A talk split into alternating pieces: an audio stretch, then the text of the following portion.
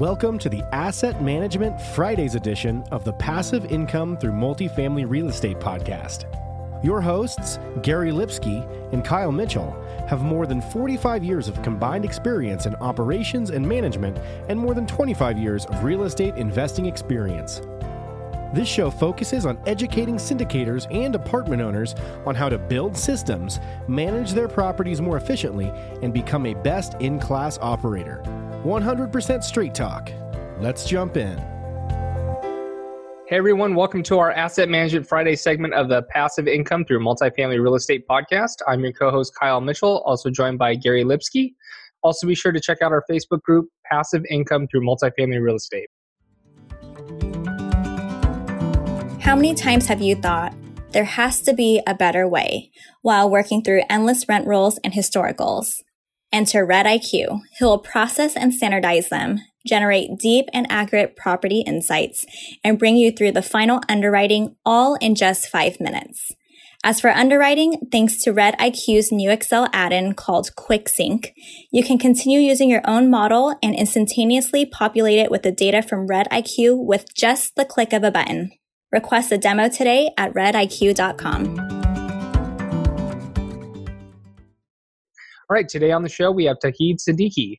How you doing, Tauhid? I'm doing great. How you doing? I'm doing very well. Thanks for coming on. Sure. Thank you for having me. Great. Well, if you can start by telling the listeners a little bit more about yourself and what you currently do. Sure. So I'm a land developer and a builder of multifamily buildings here in North Dallas. And in addition, I am a GP in 1,300 units, basically in Texas and Florida. And I would say the combined acquisition price of those 1,300 units is about $90 million.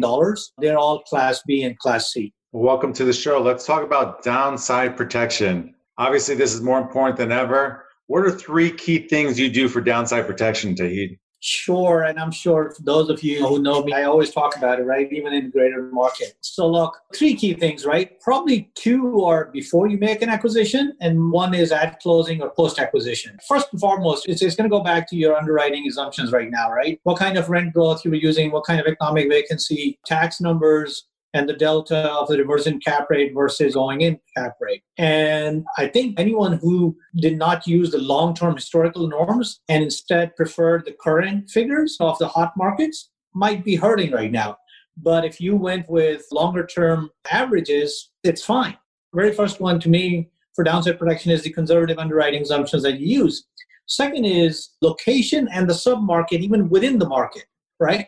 Just saying DFW God, it's very wide. Yeah? Even within DFW, certain sub-markets and location will perform a lot better. And when you're this late in the cycle, you got to be more picky with your locations. So location and sub-markets to be critical.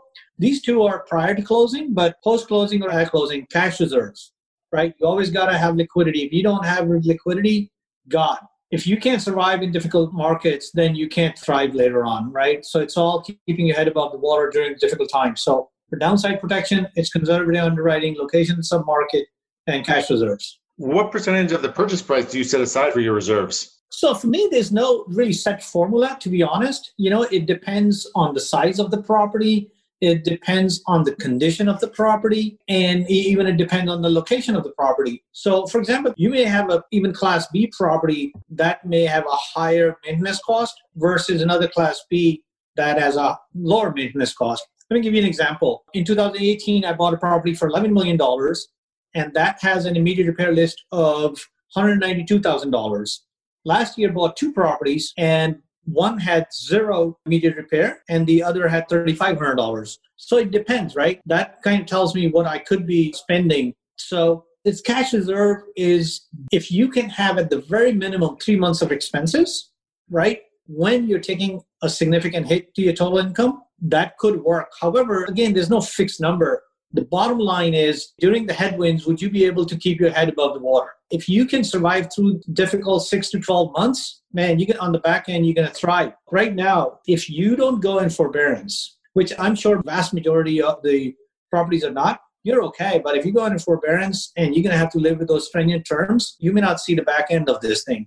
And that's trouble. Yeah, I agree. Let's talk about hedging the knowns versus the unknowns Yeah, that's my another favorites, right? There are known unknowns and there are unknown unknowns. Known unknowns you can hedge. It may not be the magnitude you know. For example, you know, interest rate kind of hit you hard, but hey, if you go in long term fixed rate, you're fine. The problem is with the unknown unknowns, you just don't know. Who would have guessed COVID 19? So, what can help you? It's very much, you know, the three things that we talked about earlier. Again, liquidity is the key. For any kind of unknown unknown that you don't know, you don't anticipate, and it's going to hit you, you're going to have to rely back on your liquidity. And it goes back to, again, the conservative underwritings. And the great locations right now are going to survive. If you are in difficult markets with no liquidity and you are aggressive in the underwriting, God, it's going to be tough. And how do you manage differently during downtimes? Just a couple examples. So for me, um, first of all, right, I'm working very closely with my property management companies in Florida as well as here, right? At the end of the day, they're there. I'm not there from nine to five every day. So I'm working very close with them while not overburdening them. That's key also, right? Right now it's, it's difficult times. Those guys need to do work, but I'm working very close with them. We're still doing one or two weekly calls, but working very close. The other thing is really communicating more frequently with tenants as well as investors. We all know right now investors are concerned. So, for example, I think on one of the properties we bought, we closed on February the 25th, right before all this storm hit. And I think in just April alone, I sent four updates. So you got to stay in touch with your investors. You got to stay closely in touch with your tenants. The other thing we are doing right now in these difficult times is working with tenants. And I just keep also communicating to my property management company. The more we assist them, the more it's going to help our bottom line. A couple of things we've done in two of my properties here in Dallas, we arrange meal assistance programs for kids. So now we have a nonprofit coming to our property and giving meals to kids six days a week. You're getting a lot of goodwill from, from the tenants and you're helping them during these difficult times.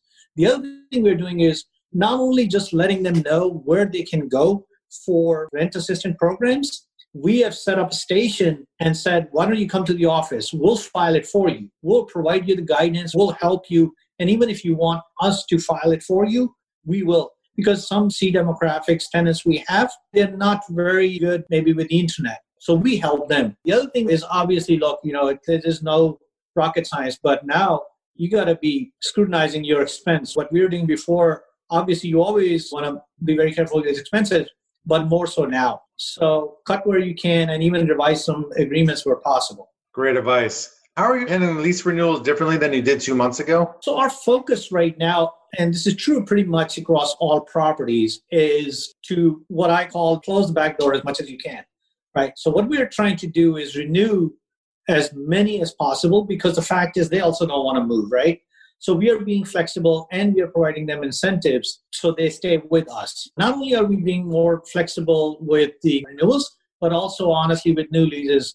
For example, the property we closed on in February, obviously we had a plan to upgrade and then raise rents. Right now, all those plans have been frozen. Our focus right now is to keep the occupancy as high as possible. All right. I'm going to pass it over to Kyle. Wrap it up. All right, Tauhid, we ask everyone this final question. What is your asset management superpower? You know, first and foremost, right, you got to have a very strong relationship with your property management company. Again, you know, they're the one who execute your plans. So for me, to do anything from my standpoint, you know, on asset management, I got a very good relationship with property management company. And I try to do that in Florida as well as here in Dallas. Other than that, obviously, you always want to stay focused on the data and KPIs. So I always watch very closely, not just the daily numbers, but more trends in the occupancy, in delinquency, in collections, and the turnover. Turnover is another thing, by the way, that is obviously very critical. You know, we all know it's very expensive, even in a good market. And right now, you want to pay a lot of attention to your turnover. So, just to summarize again, having a good relationship with property management company and monitoring the trends closely on occupancy, delinquency, collections, and turnover. Great. All right, Tauhid, thanks for coming on and talking to us about downside protection. Learned a couple things there. It really starts in the beginning on downside protection with conservative underwriting. And then, as you mentioned, real estate is hyper local. It's not just local. So it's not just the market, it's the neighborhood you're buying in. And then cash is king, right? So have cash reserves and liquidity. So if you can tell the listeners where they can find out more about you. Well, sure. My construction company, TAAS Investments, we have a website which is T A A S investments with a plural.com. Perfect. And to all our listeners, thanks for listening in. If you like this episode, please head over to iTunes and Stitcher and give us a like, subscribe, and review so we can continue to grow the audience. And we'll talk to you next week. Thanks for listening. If you enjoyed the show, please go to iTunes and leave a rating and written review to help us grow and reach more listeners. You can also go to the Passive Income Through Multifamily Real Estate group on Facebook so you can reach Kyle and Gary and ask your questions that you want them to answer on the show. Subscribe too so that you can get the latest episodes. Lastly, to stay updated, go to aptcapitalgroup.com and sign up for the newsletter. If you're interested in partnering with Gary and Kyle, sign up on the contact page so you can talk to them directly. Thanks again for joining us. Be sure to tune in again next week for another episode.